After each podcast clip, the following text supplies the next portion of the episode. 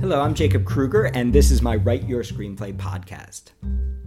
On this podcast, we look at all kinds of movies, not just the great movies, but also the flawed movies. And we don't look at them in terms of what's good or what's bad, two thumbs up or two thumbs down. We're looking at them in terms of what can you learn from these movies as a screenwriter. Today we're going to be looking at James Gunn's shockingly successful script for Guardians of the Galaxy. And I say shockingly successful because honestly, I go into a movie like this with low expectations. Most of us go into superhero movies with low expectations. It's not that we don't expect to have a good time, it's just that we don't expect to have a lot more than a good time. It's not that we don't expect to be shocked and dazzled by incredible action sequences and made to laugh with funny lines. It's that we're not used to seeing the kind of psychological underpinning the kind of emotional underpinning, the kind of truthful writing that we see in Guardians of the Galaxy. And for this reason, James Gunn's script actually kind of redefines our expectations for what a superhero movie actually can be. And the difference between what James Gunn is doing in his script and what a lesser writer would be doing in their script is actually very small, but it all comes down to theme.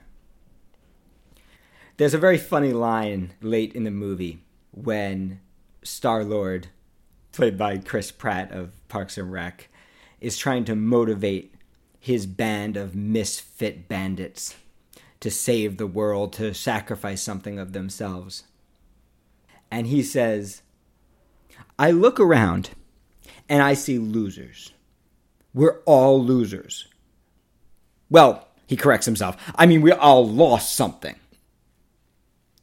And although this line is hilarious, and although this line is played for humor, it actually points us directly towards the thematic glue that holds this entire screenplay together. Because even though it's a ridiculous, over the top, hilarious, action paced, completely unrealistic, silly, silly movie, Guardians of the Galaxy is actually about loss. There's another scene between Rocket Raccoon and Drax the Destroyer, the Dave Bautista character, where Drax the Destroyer has pretty much destroyed the entire plan by summoning the great evil character directly to them. And he's done it because he wants revenge for his dead wife and his dead kids who were killed. And Rocket Raccoon, played by Bradley Cooper, confronts Drax about doing stupid things because of a loss. And Rocket Raccoon says, We've all got dead people. And you can see in these lines that Guardians of the Galaxy is not a movie about capturing some crazy crystal, defeating some evil lord, or saving the galaxy. Guardians of the Galaxy is about coming to grips with the loss of the people you love and somehow holding on to your spirit of adventure, to your ability to connect to people, to your ability to have family. Guardians of the Galaxy is just a giant metaphor for loss.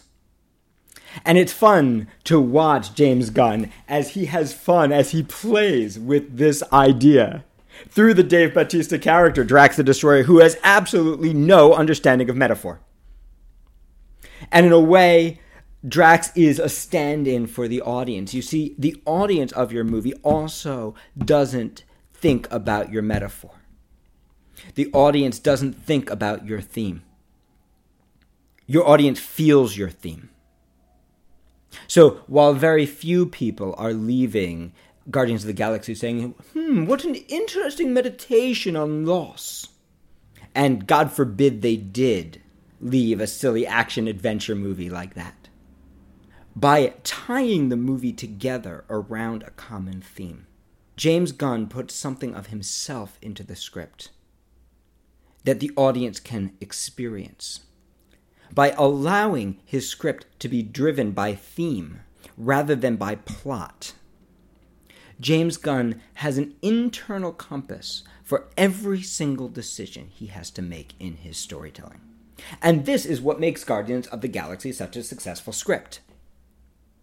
You get to the end of an early draft, and the chances are you're going to have a big mess. You're going to have a bunch of stuff that fits and a bunch of stuff that doesn't, and you're going to have ideas for 10 different things that a character could do at every single moment. And the truth is that all of these ideas are good. And if you watch the average action movie, you'll actually see that many of these movies are completely thematically chaotic. It seems in many of these superhero movies and these action movies, like every possible theme just got thrown into the pot, shaken up, and all mixed together.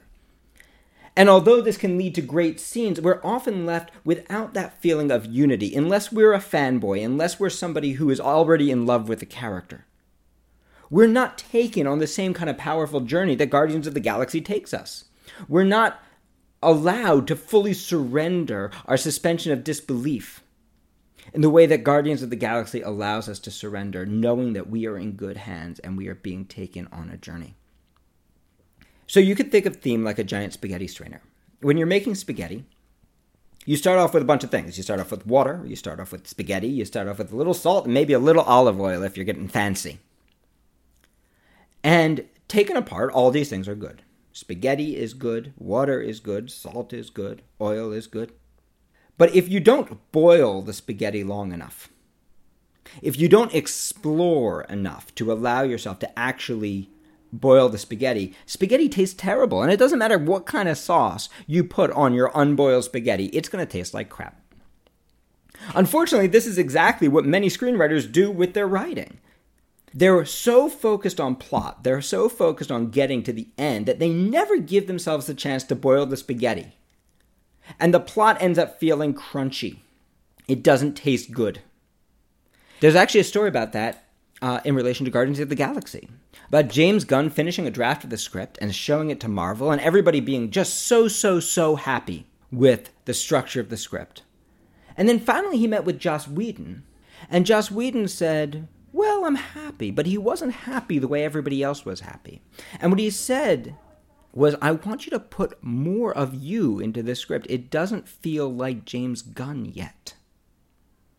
And that actually inspired James Gunn to do a whole new draft of the script, a, a draft that actually is a lot more close to what you saw on the screen.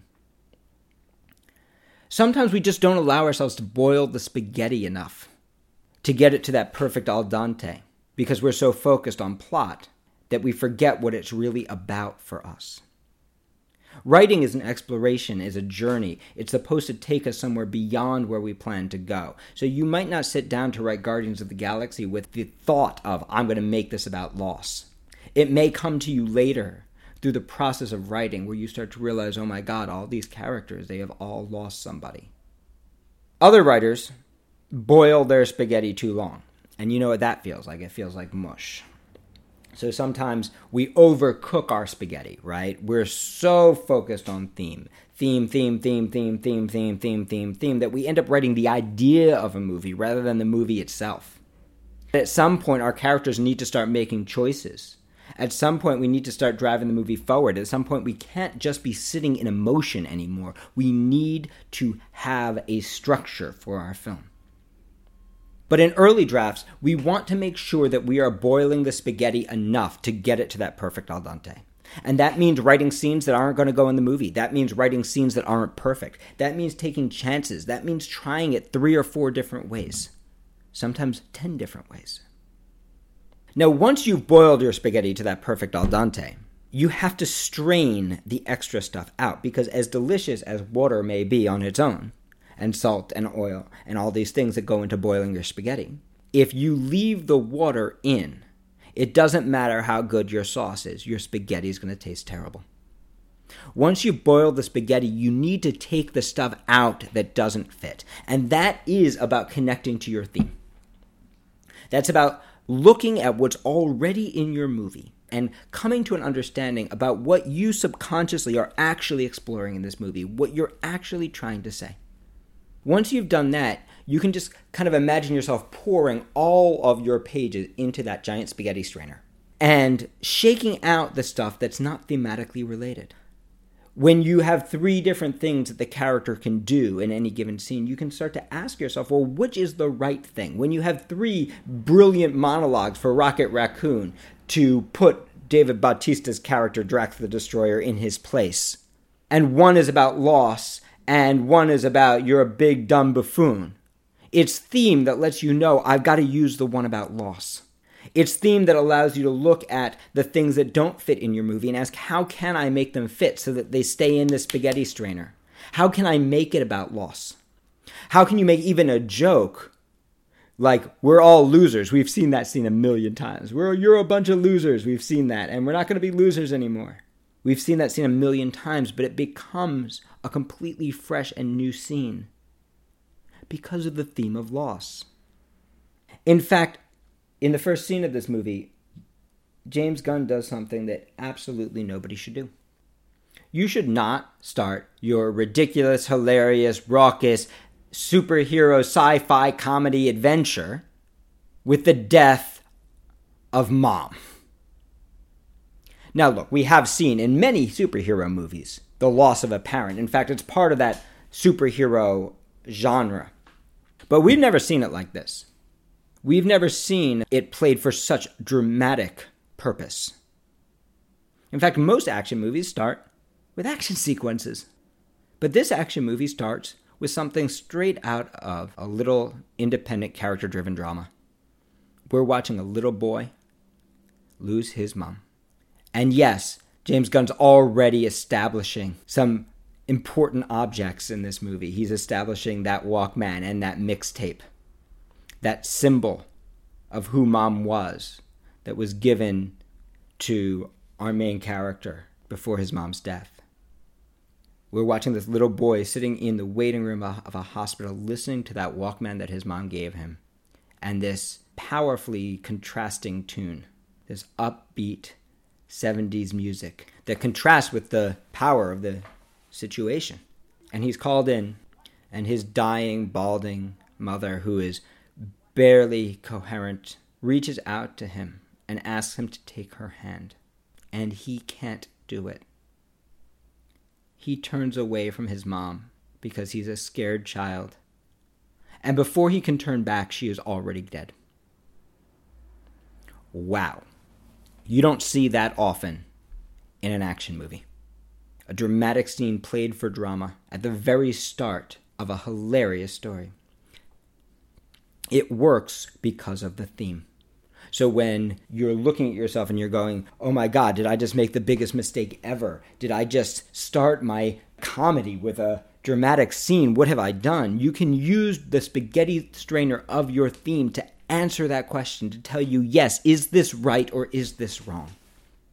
In later podcasts, we're going to talk about tone. And you can see in this example the way that James Gunn, as both writer and director, controls the tone of this movie. That tone is not about everything being funny or everything being dramatic. That tone actually comes from the contrast between dramatic and comedic. Tone actually grows from the contrast between what's happening in the soundtrack and what's happening on the screen. Tone is something that we can control.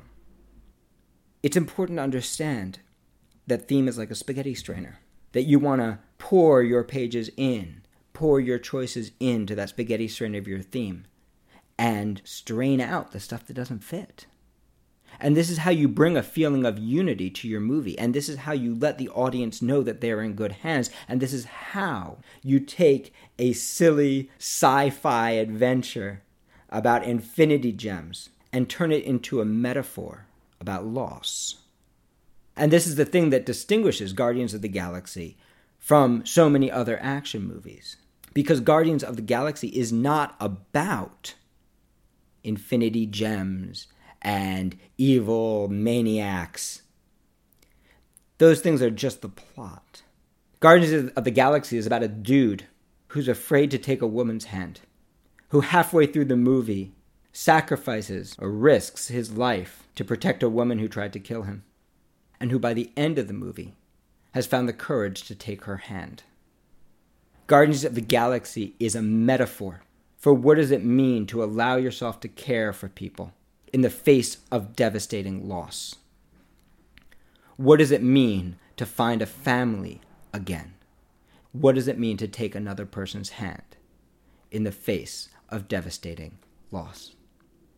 What does it take to go from being a loser, being one more victim of an unfair world, to being a guardian of the galaxy? I hope you enjoyed this podcast.